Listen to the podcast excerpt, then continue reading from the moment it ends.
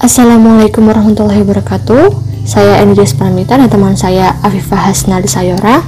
Melalui podcast ini kami akan berdiskusi tentang negara hukum dan kondisi yang ada di Indonesia.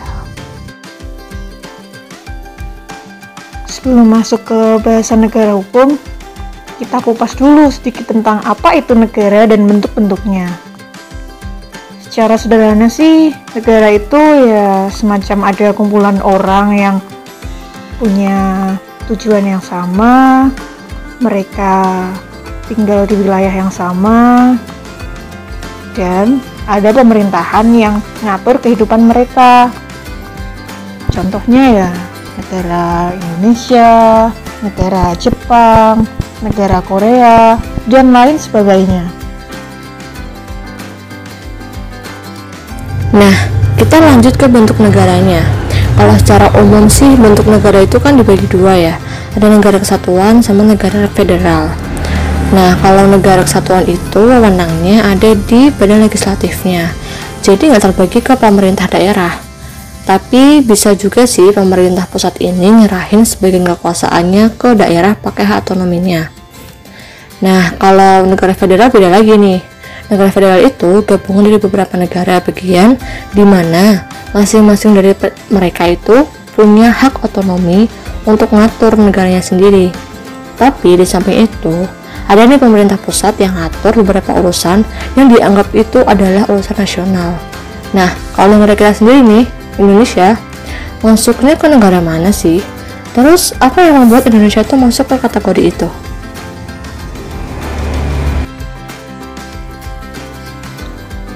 Dalam bentuk negara itu, hmm, antara kesatuan dan federal pernah dialami. Indonesia sendiri pernah ngalamin negara federal saat konstitusinya itu UUDS dan UUDRIS. Nah, tapi setelah dikeluarkannya dekret presiden tanggal 5 Juli tahun 59 dan diberlakuin lagi UUD 45 maka bentuk negara Indonesia itu kembali ke kesatuan. Sederhananya nih, karena Indonesia itu terdiri dari banyak pulau dan suku bangsa, makanya kalau menggunakan bentuk negaranya itu yang pas ya kesatuan. Tujuannya menyatukan seluruh wilayah Nusantara biar negaranya besar, kokoh dan punya kekuasaan yang sifatnya itu sentral. Kalau nantinya milih federal, kan berarti masing-masing wilayah berdasarkan suku, agama, sama ras. Itu nggak cocok dong sama semangat Sumpah Pemuda dan proklamasi 17 Agustus 1945. Oke, sekarang kita udah tahu ya kalau ternyata Indonesia itu masuk ke bentuk negara kesatuan. Nah, kita fokus ke Indonesia dulu. Indonesia ini kan negara yang pemerintahannya dijalankan berdasarkan konstitusi banget. Konstitusi di sini maksudnya adalah peraturan tertulis. Contoh pastinya itu adalah Undang-Undang Dasar 1945 dan undang-undang yang ada di bawahnya.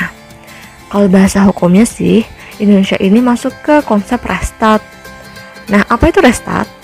Restat itu adalah konsep suatu negara yang dijalankan berdasarkan hukum. Konsep ini jelas semua disebutin dalam pasal 1 ayat 3 Undang-Undang Dasar 1945. Bunyinya kayak gini.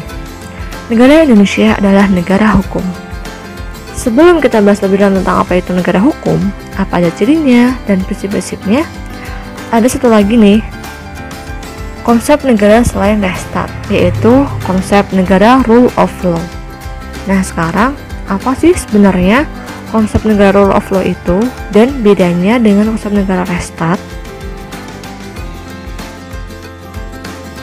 Oke, sekarang aku akan jelasin nih sedikit tentang pengertian rule of law ya.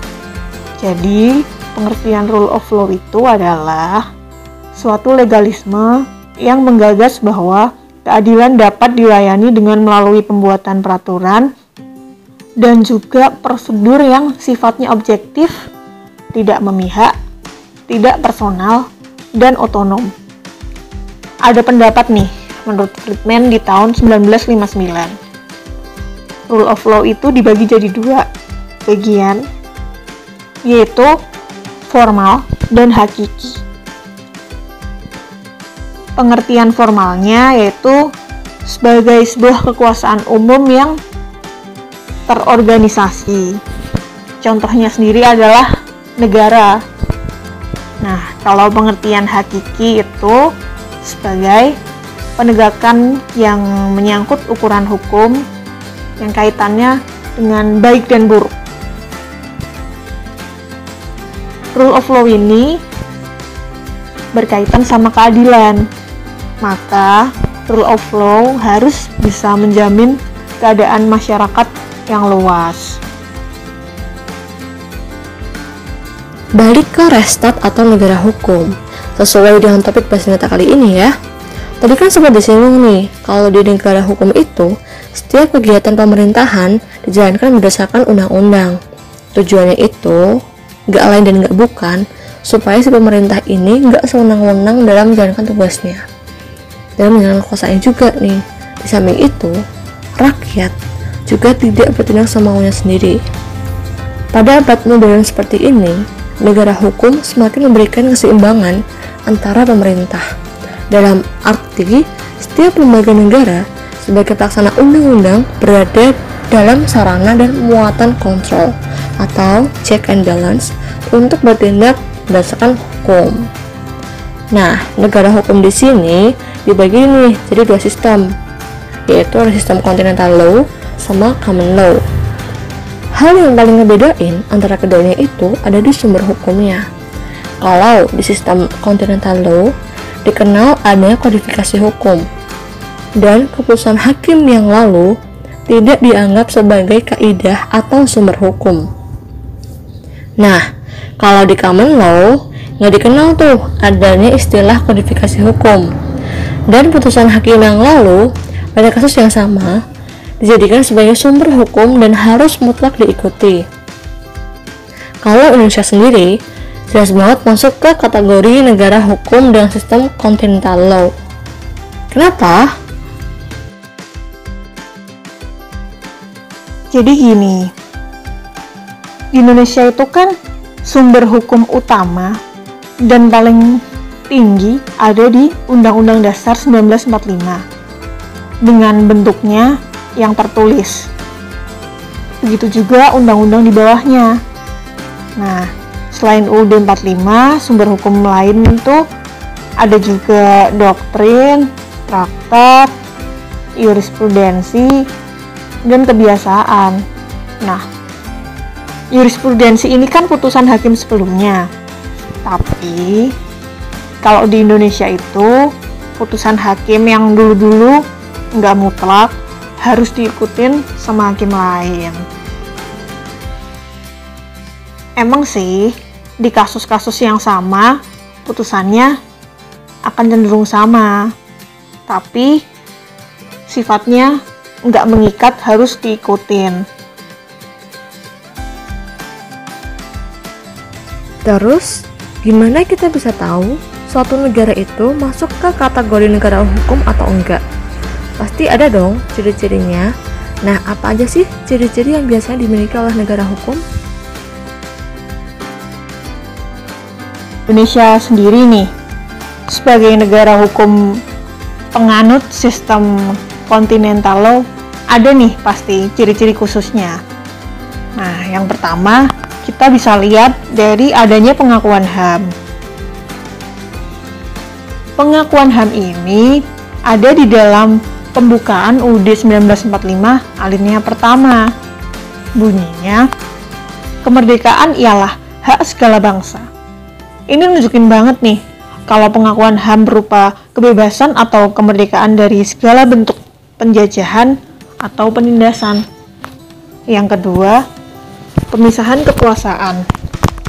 Pemisahan kekuasaan ini kita juga bisa sebut sebagai trias politika seperti yang kita tahu nih, kalau di Indonesia kekuasaan dipegang oleh lembaga legislatif, eksekutif, dan yudikatif.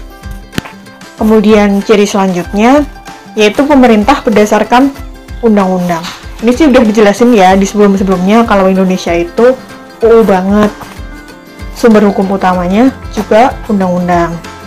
Nah, yang terakhir ada peradilan administrasi. Yang kalau di Indonesia disebutnya peradilan tun atau peradilan tata usaha negara. Kayaknya pembahasan kita kali ini tentang negara hukum dan kondisi yang ada di Indonesia saat ini sudah sedikit banyak membuat kita paham ya. Walaupun masih banyak hal yang harus kita pelajari agar tahu lebih mendalam. Semoga podcast ini bermanfaat dan mohon maaf kalau banyak kesalahan dari kami baik dari segi materi maupun penyampaian. Wassalamualaikum warahmatullahi wabarakatuh.